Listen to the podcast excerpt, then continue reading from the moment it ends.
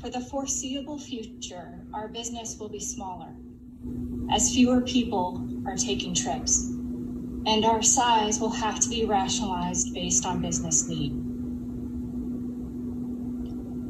Right now, the rides business is down by more than half due to COVID nineteen. With trip volume down, the difficult and unfortunate reality is there is not enough work for many frontline customer support employees. As a result, we are eliminating three thousand five hundred frontline customer support roles.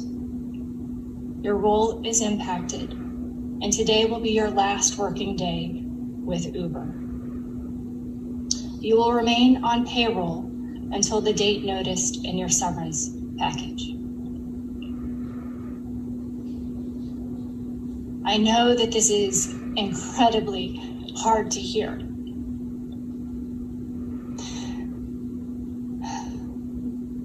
No one wants to be on a call like this. With everyone remote and a change of this magnitude, we had to do this in a way that allowed us to tell you as quickly as possible so that you did not hear it from the room remote.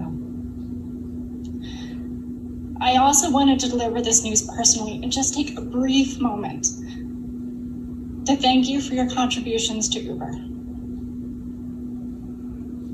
I know that this is a lot to take in. I'm going to turn it over shortly to H R, who is going to talk through the next steps and what this means for you. There is no need to take notes. You will receive a follow-up email from H R. Camilla? So as Robin mentioned, you will receive an email from H R, and there will be details around your severance package, such as information on your benefits, your outplacement ser- services, and other important information. So when you receive this email from H R, make sure you do two things. Number one, update your personal information in Workday so we can reach you out for further details. And number two, forward this information to your personal email address. We will be cutting off system access shortly, within one hour from, from this uh, webinar.